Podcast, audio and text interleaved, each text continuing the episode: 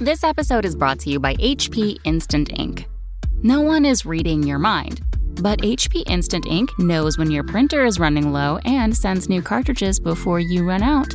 So you never have to think about ink. For details, visit hp.com slash instant ink Spotify. Conditions apply.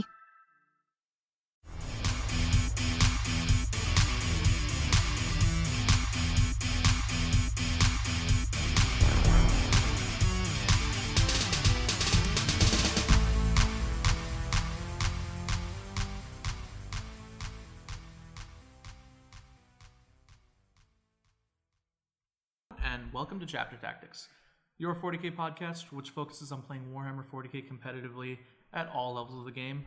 Welcome to the first of four podcast episodes where we talk about the LVO uh, lists going up up to the LVO and kind of the way the 40k meta is going to shape out before the LVO. Um, some pre-LVO podcast shenanigans, good stuff. And with me, I have my first of four top 10 ITC guests. Brandon Grant. Say hi, Brandon. Hello, everyone. I did have Brandon on a previous episode, the uh, Battle Company episode, I believe is what it was. Beating Battle Company, I think is the name of the episode. If you guys want to check that out, if you guys are having problems with Battle Company players in your local meta, um, or if you want to kind of beat Battle Company, feel like you, you they're kind of a rough matchup for you, it's a great episode. But anyways, we are here because Brandon is the number two ranked player in the ITC right now. Um, he's hot. He has won, I believe, three majors this year. Two, two, three. How many, Brandon? Um, I don't think I've won that many majors, but I always confuse majors and the other levels of events. Okay, so the, two- majors are the big, fifty-plus man two-day events. Then I've won at least two of those. Okay, you, you you won the Hammer of Wrath GT, which I believe had fifty-eight players. It was just squeaking in there. Yeah, and, and- the Bay Area Open. which which had I think around 200 players, but who's counting? um, but anyways, Brandon, you you certainly deserved your top two spot, and uh, you were definitely in the runnings for that two thousand dollar ITC championship reward at the end of the season. Uh, So, you are you going to the LVO first and foremost? Yes, I already have my room blocked out and tickets, so I'm ready to go. All right, and are you ready to play in the LVO? Yes, in fact, just this past weekend, all of the uh, models that I plan to take to LVO are now minimum three colors based and ready to go. Okay, what about mentally? Mentally, yeah, I'm excited. What I about- think it's going to be a lot of fun. What about physically? Yeah, I am physically ready for anything. What about sexually? I think I'm ready that way too. Are you sure? My body is ready. Okay, your body's ready. Good.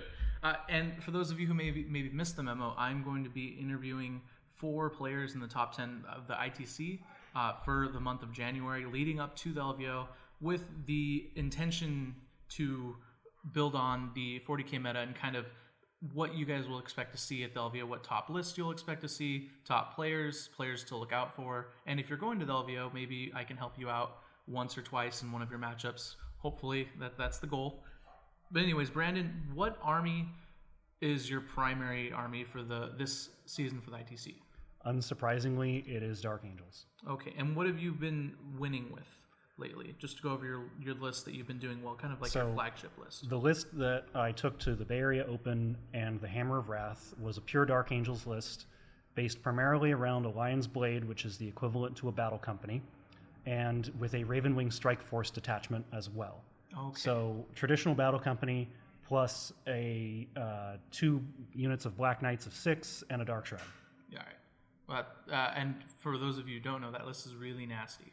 Yeah, Brandon did a list tech article. We talked about his list more in depth, and uh, it's a really good list. It set the 40k world by storm when he won the BAO, and it was kind of it was kind of an I don't want to say an unknown list because there were a few people that knew about the Dark Angels Battle Company, but it wasn't on everyone's radar in terms of top tier competitive lists. When you thought top tier competitive list, you thought Eldar, uh, White Scars Battle Company, Chaos Demons, any flavor of Chaos Demons, and um, pro- I'm, I'm skipping one. I'm missing. White Scars Battle Company, Eldar, Tau, Death Stars. There. Space Wolves. Space Wolves, Space Wolves, and Death Stars. That that was the other big one. Uh, Warp Spiders, basically everything that you would expect to see at a top table at the LV, at the at the LV or any large event. Brandon wasn't really running, except maybe Ravenwing, but he didn't run them with any particularly powerful characters or psychic powers. which is generally what you see Ravenwing ran with. So at the time, it, it was kind of a, a unique win for the 40k community because this underrated army, Dark Angels, who would normally only be perceived as, you know, Death they're only Death Star caddies basically. They won, and Brandon was the guy who did it. So a lot's happened since the BAO and since the Hammer of Wrath GT. Gene, the Genestealer Cult Codex came out, the Wrath of Magnus book, and that new split rule for the Pink Horrors that came out, and that was FAQ'd and fixed. Uh, the Traitor Legions book came out, and then the GW FAQ. So a lot of things happened in the meta between now and the and the Hammer of Wrath GT. So how has that kind of changed your mentality and changed your list? So, first of all, there were a short list of things that I was worried about with the Ravenwing in Okay. particular. So, things like uh, marker light spam Tau, things like demon summoning flaming chariots, uh, anything with ignores cover and AP3 or better tended to be a serious problem. So, I had to build the list to be able to play around those, but it wasn't something I expected to see every time I was playing or be that common. The new FAQs have made getting a Jink save more difficult from GW. So things like uh, beam powers do not allow you to Jink if you are hit by them, for example. So that makes Chaos Demons much more effective against Ravenwing than they were before because now they have more tools to deal with bikes. Um, Gene Stealer Cult really doesn't care about cover saves because they're all about turn one assaults. Right. Same with the new Chaos Space Marines supplement, Traitors Hate. Uh, some of the, I believe you were talking with James Carmona about this and his List Tech article, talking about having 40 or 50 uh, Berserker equivalent Marines attempting to charge you on turn one. Yes. that- Again? yeah. that is uh, not going to care about rerollable Jink saves at all. right. So I do believe that the meta has shifted more towards melee threats and towards threats that ignore Jink saves or just don't care about cover at all. Okay. So Black Knights are a bit more fragile than they were at BAO and Hammer Wrath. And that wouldn't normally be a problem, except how much is it for one of your units of Ravenwing? 270 points for six in a command squad with just an apothecary. So Which is a lot. It is. And if you're losing one of those units turn one and one of those units turn two, that's a great chunk of your army, especially when your characters are in those units. So it really puts you on a back foot almost immediately if those units are taken out quickly. Okay. Now the next next question just kind of comes in part to this is with the new FAQ Gene Stealer Cult Codex, Traitors Legions book, and Wrath of Magnus book, a lot of players are switching their primary faction and switching their lists around completely. Did you do that? Uh, my primary faction is definitely going to be Dark Angels for the foreseeable future. Okay, awesome. So it's nice to see you're still sticking with your guns. Uh, although, you know, like you said, Ravenwing and to an extent, the not the Thunderwolf stars, but the Death Stars that rely more, the Aaron Aleong stars is what a lot of people know them as. Those are the Death Stars that take advantage of the rerollable Jink save and maybe don't take advantage so much of the crazy psychic powers. They're usually okay with just invis and the rerollable Jink save, and then they get by on offensive psychic powers and summoning or whatever whatever they want to do. Uh, so th- those two units and styles of lists, I think, did take a hit. I agree with completely. So look for those maybe to dwindle a little. I, I don't know what Aaron Aleong's going to do. I, I really wish he would just post his list out for everyone to see. But um, Aaron, if you're listening to this, Aaron Aleong, go ahead and tell us what you're running because I'd like to know. Or not, you know, it's no big deal. I understand. But I imagine Aaron Aleong, um, he once mentioned that he was a big melee guy, which means he might, maybe he might run uh, Blood Angels or, I don't know, World Eaters. They might appeal to him. So, but he, I know he's always been a close combat assault kind of guy. He's always liked that part of the game. So, anyways, moving on. Uh, what factions do you think will make the top eight with this new meta? So I think at least one book from either Traitor's Hate or Gene Stealer Cult will get at least close to the top eight. Okay. Because there are some definitely surprising um, combinations that you can form with those new books. Okay, and by by uh, one book, do you mean a Traitor's Legion army like the World Eaters or Alpha Legions, or do you mean a Cabal Star that uses Traitor's Legion rules? Well, that almost goes without saying because some of the new book or, or the new rules definitely line up nicely with a Cabal Star. So I would not be surprised to see at least one Cabal Star with Traitor's Hate uh, allied detachment or other formations making it into the final eight. Wouldn't be surprised at all. Okay. Um, I definitely think that Eldar is definitely going to be in the top eight. There's some very strong lists that continue to dominate uh, tournaments coming from Eldar Right and on. possibly even Corsairs. Okay. So Fair enough. um, my final game, for example, at the Hammer of Wrath tournament was against another Brandon, and he was running a Corsairs army that was absolutely devastating MSU shooting. So I would not be surprised to see something similar to that make it to the top eight. But I still group that together with Eldar. Of course, Chaos Demons are probably making it to the top eight. There'll probably be a Yeah. Mm, few Space Marine players. and then that maybe. leaves room for maybe one or two oddballs. Like um, there's some very good Necron players, very good Renegades players, um, maybe a Gene Stealer cult list with Tyranid allies. Uh, who knows? There's a few lists that are kind of waiting in the wings to also make it into the, the top eight at LVO. Maybe orcs, perhaps. Perhaps. Oh. Orcs are still strong after are. the Void Shield nerf. Even for uh, you can't. For everyone who knows, um, the Void Shield with the GW FAQ only covers units that are wholly within 12 inches, Yes. as opposed to units partially within 12 inches. So you can't take a green tide of orcs covered by a Void Shield anymore. But you can take two void shield generators now, which uh, I I think I personally am considering run, running two void shield generators and then maybe running a bunch of artillery in there uh, because getting through six void shields to get to a unit to shoot at a unit is really really tough, and especially if you put a close a hard hitting close combat unit in there, anything really, even if it's just like a beat stick chapter master, uh, that it's actually insanely tough. It's a good hard fortress of protection Very difficult to remove with shooting. I'll with, agree. with shooting. Uh, you, that's why you need to kind of balance it with some good close combat presence, which you know, of course, uh, is I think I agree with you. I think the meta is shifting towards that.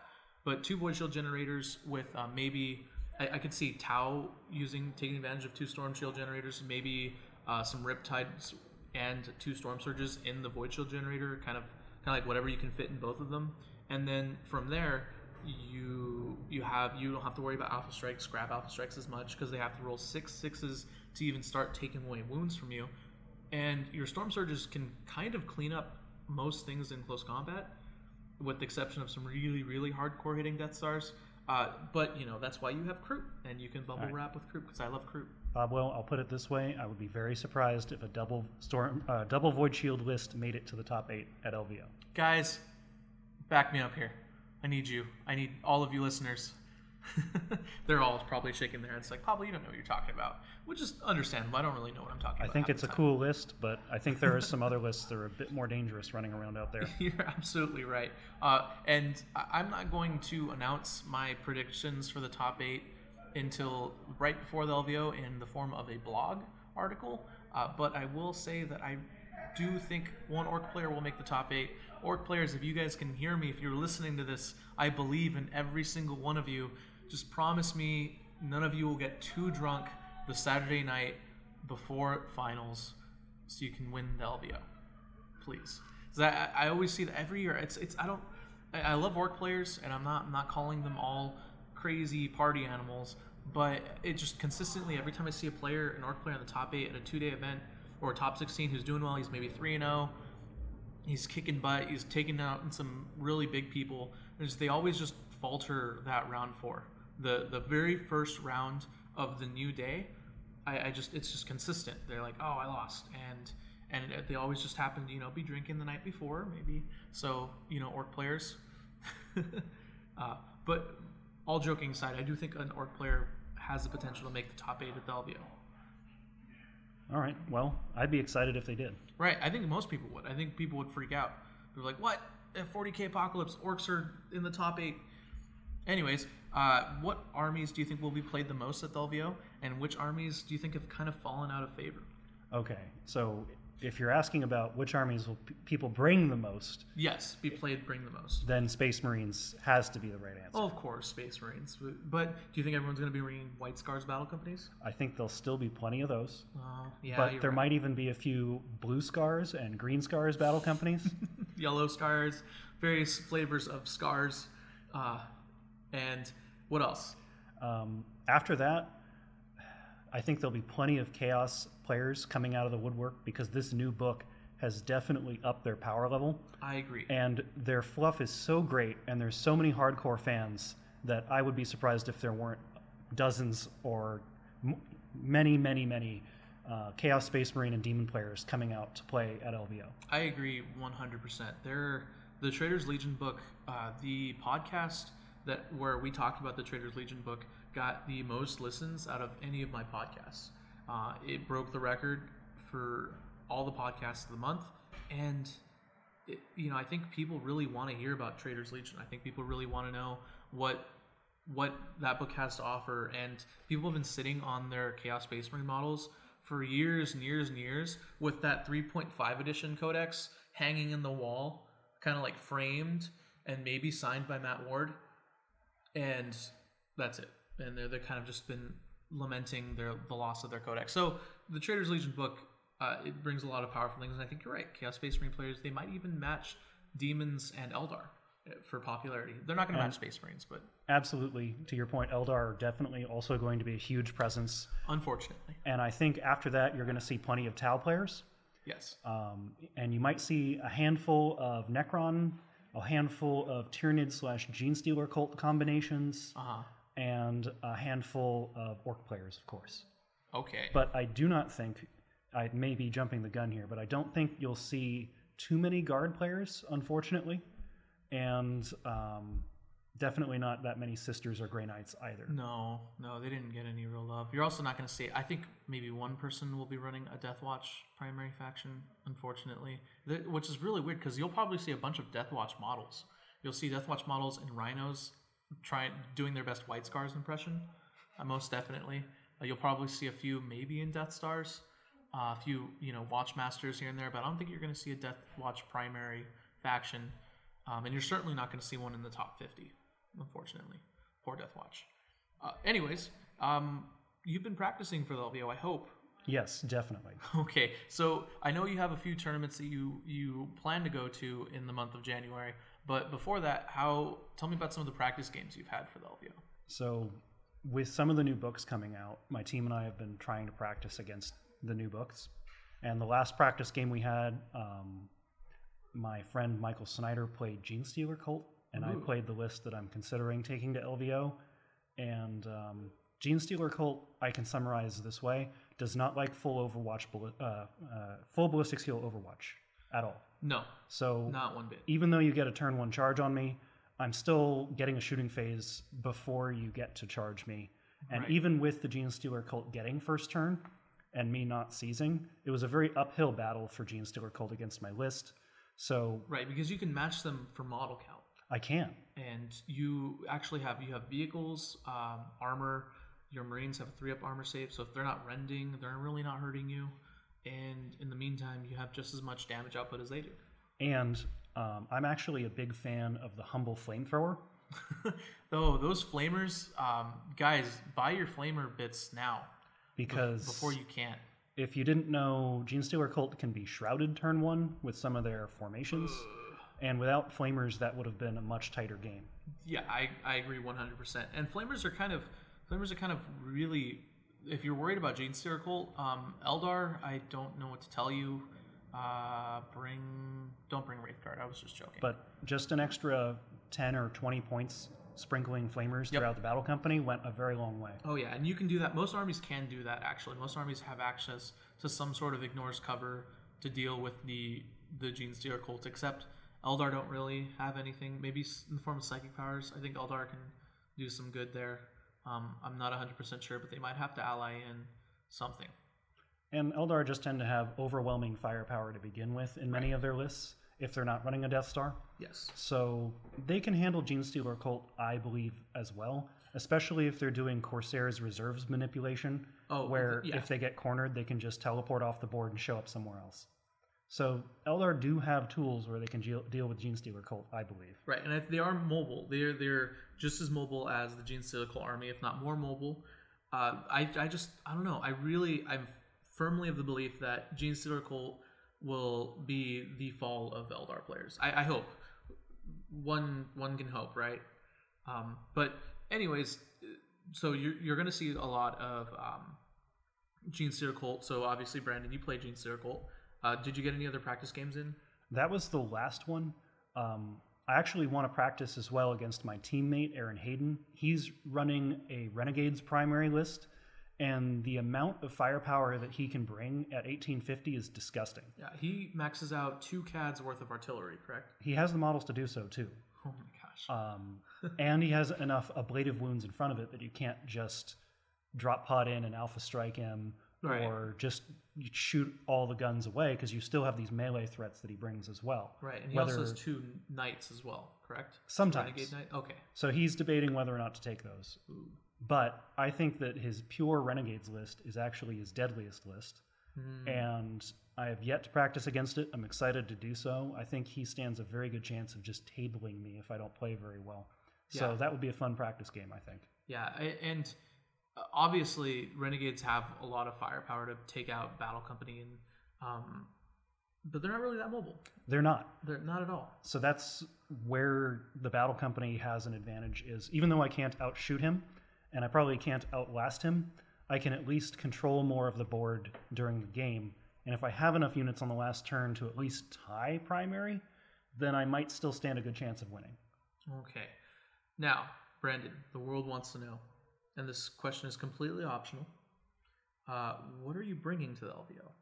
So I'll tell you what I'm not bringing Okay, what are you not bringing? a Ravenwing Strike Force. Oh no, Ravenwing, you got the axe. So, going back to some of the armies expected to be at LVO, for example, I think that the new Magnus model is not only a magnificent sculpt, but that it's going to be in many, many, many of the Demon and uh, Traitors Hate type books Oh yeah, or lists at LVO. And Magnus by himself basically counters a Black Knight unit every turn because he can summon a Burning Chariot and he's got his Strength D beam Right. that he can cast every turn without perils. And there's not really anything defensively that the Black Knights can do about it. They can't even return fire because he's flying the whole game. They can't charge him. yep. They don't deal with Magnus very effectively. Just based on how common Magnus might be, um, it seems like the last nail in the coffin to me for Black Knights in my particular battle company. Not saying that Black Knights can't still be very good, but what I'm saying is the way I was running them as mobile harassment melee threats is not as effective, in my opinion, after the new books have landed, especially with the GWFAQ where I can't drink beams. Yeah, and I think across the board, I think you're going to see a trend with that too. I don't think you're going to see a lot of White Scars bike armies anymore, or Ravenwing biker armies. I don't, I don't know if they'll Maybe Iron Hands. they they you know in Iron Hands, and and this is these are all non Death Star armies because a Death Star is a completely different beast for Magnus to deal with entirely. I mean, you, you can still you can still torrent flamer them, or you can still flamer them in the ITC because of the nerf to invisibility. But it'll be a lot harder to D them because they're denying the witch on fours or fives. And even if you do D them, they tend to have ablative wounds with invulnerable saves. Right. So so you really have to roll sixes to take out key characters, um, which is hard because they're also mobile, and you Magnus moves just as fast as them. So it's kind of hard to get those those angles to get off those key characters. But non Death Star bike units, I think you're right. I think they'll have a tough time.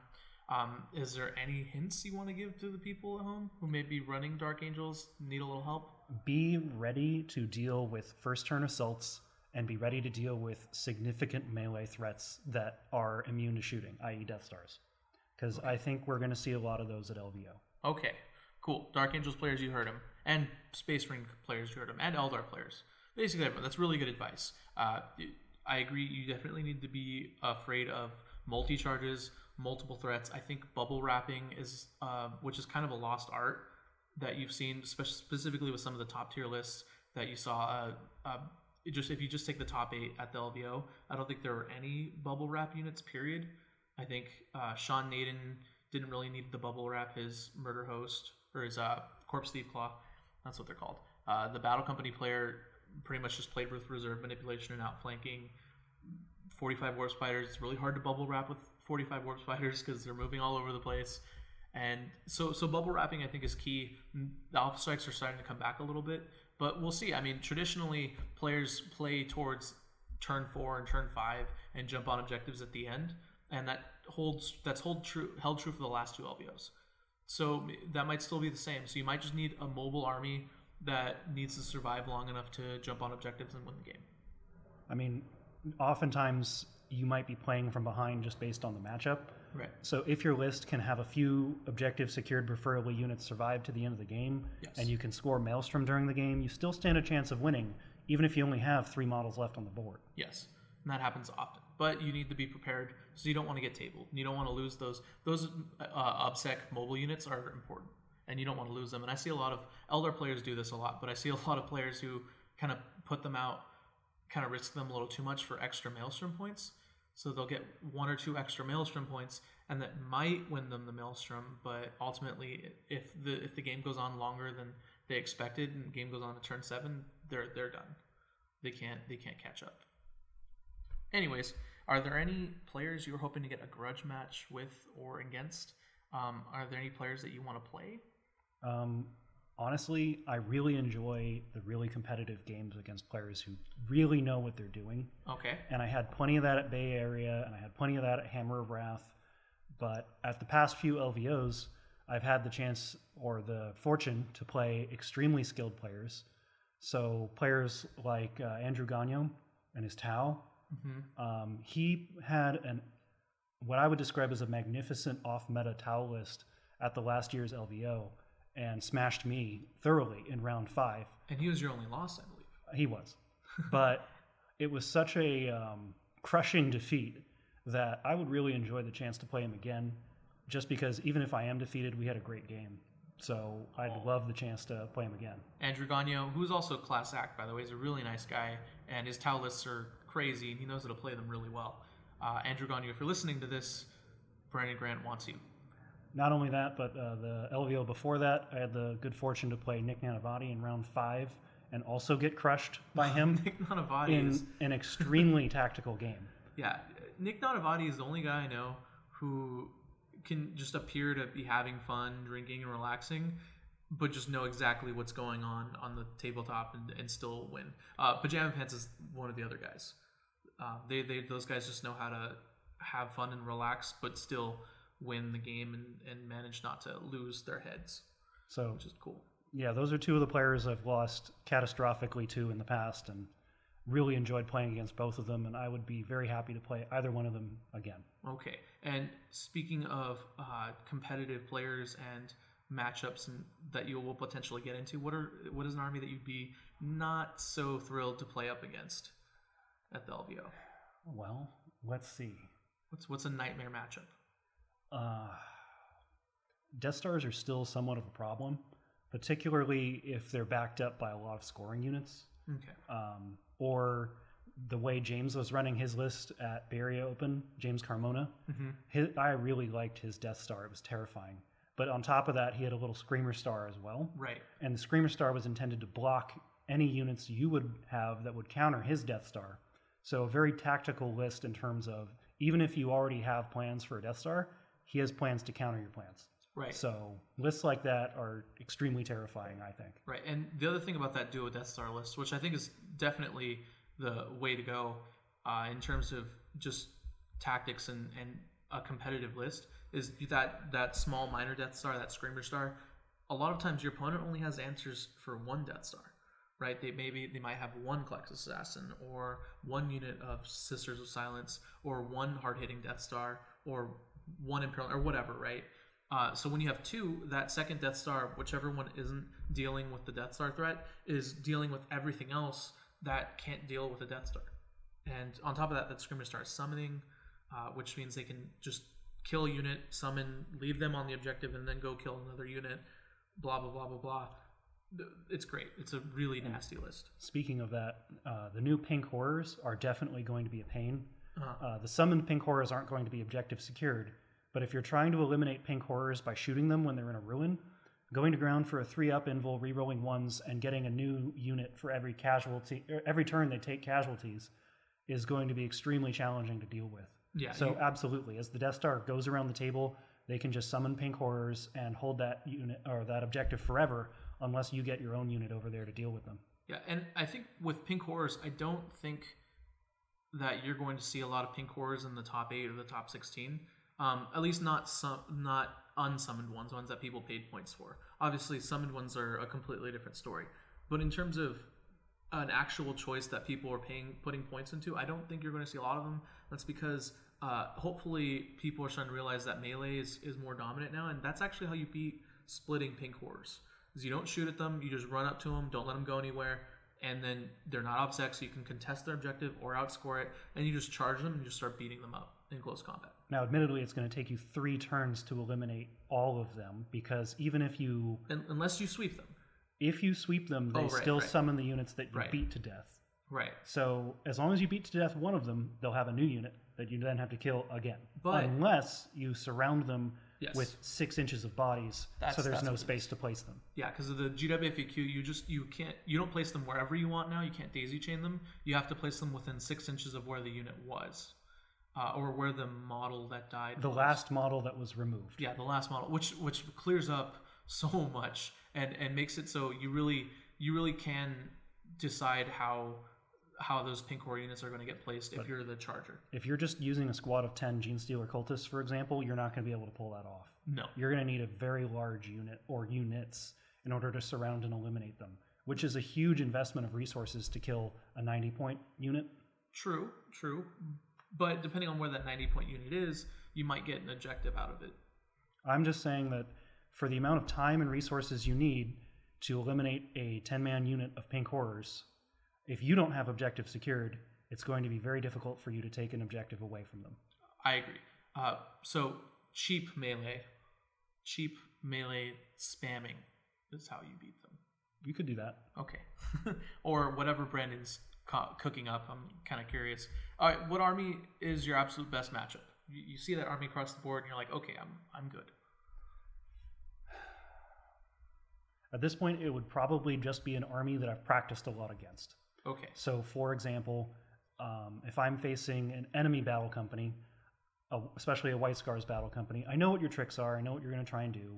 so, even though your list might be really good, at least I know what you're going to try and pull off. So, I can plan around it.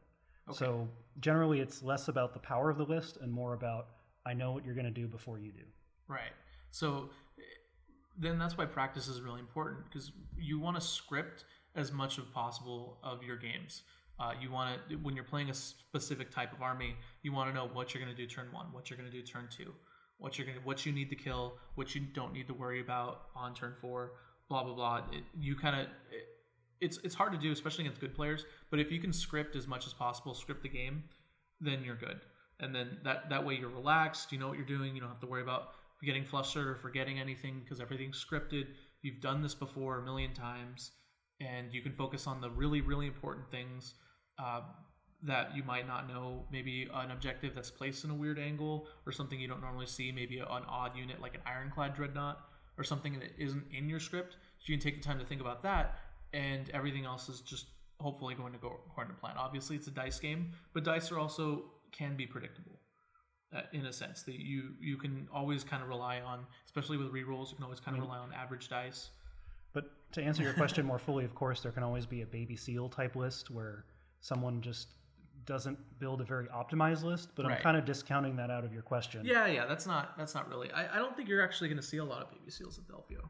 Um, maybe maybe you will, and I don't know. I just I feel like the the players at the LVO last year, every single one of them was really good. Knew their army, even if they didn't bring an optimized list. Maybe they brought a fluffier list. I saw a guy last year who brought an Eldar, a pink Eldar list with a lot of Wraith Guard and some Dark Eldar, and he, he looked like he's, his list was more fun, less optimized, no Warp Spiders, no Wraith Knight, but he still did really well. Um, he pulled off an upset against uh, one of the one of the better Ork players. So you know, I mean, the LVO. There are other events. There's narrative events. There's the casuals. Um, there's the Age of Sigmar events that a lot of players are moving to. 40k players who maybe don't want to play that the championships. So I think eh, you're going to see 400 of the best quality players. I don't think you're going to see a lot of baby seals, but maybe not. I don't know. Maybe maybe you'll see a lot of people who are just there to have fun. You're definitely going to see people there that have fun but want to drink. To your point, yes, in my experience, even the people who are just there to show up and have fun tend to have some very strong lists. Yes, and they, they're all all their lists are practice. Um, they're very common gamer is the guy who has had the same army like Dark Eldar or something for years, like 20 years. Know, he's always had this army. He always runs pretty much the same list no matter what the meta is, and he just knows his list really well. And those guys are really dangerous. Uh, anyways, that's it for the interview. Brandon, thank you for coming on. Are there any comments that you want to make? Any shout outs? Um, shout out to my team, Relentless D. Great group of group of guys, and They can't are. wait for LVO. All right. Thank you very much, Brandon. Thank you guys for listening. For this month, we are not going to be doing the list lab segment. I am sorry. I do have a lot of lists from you guys, and please keep sending those in. I love getting them. I love hearing what you guys are brewing up and kind of talking back and forth and getting conversations. But unfortunately, for the month of January, we're just going to have to cut out the list lab because I want to focus on these interviews. And also, if you have any other questions about the LVO, if you're going to the LVO and you want to know, uh, you want advice on your list, send that to me, frontlinegamingpdpop at gmail.com. Thank you very much for listening.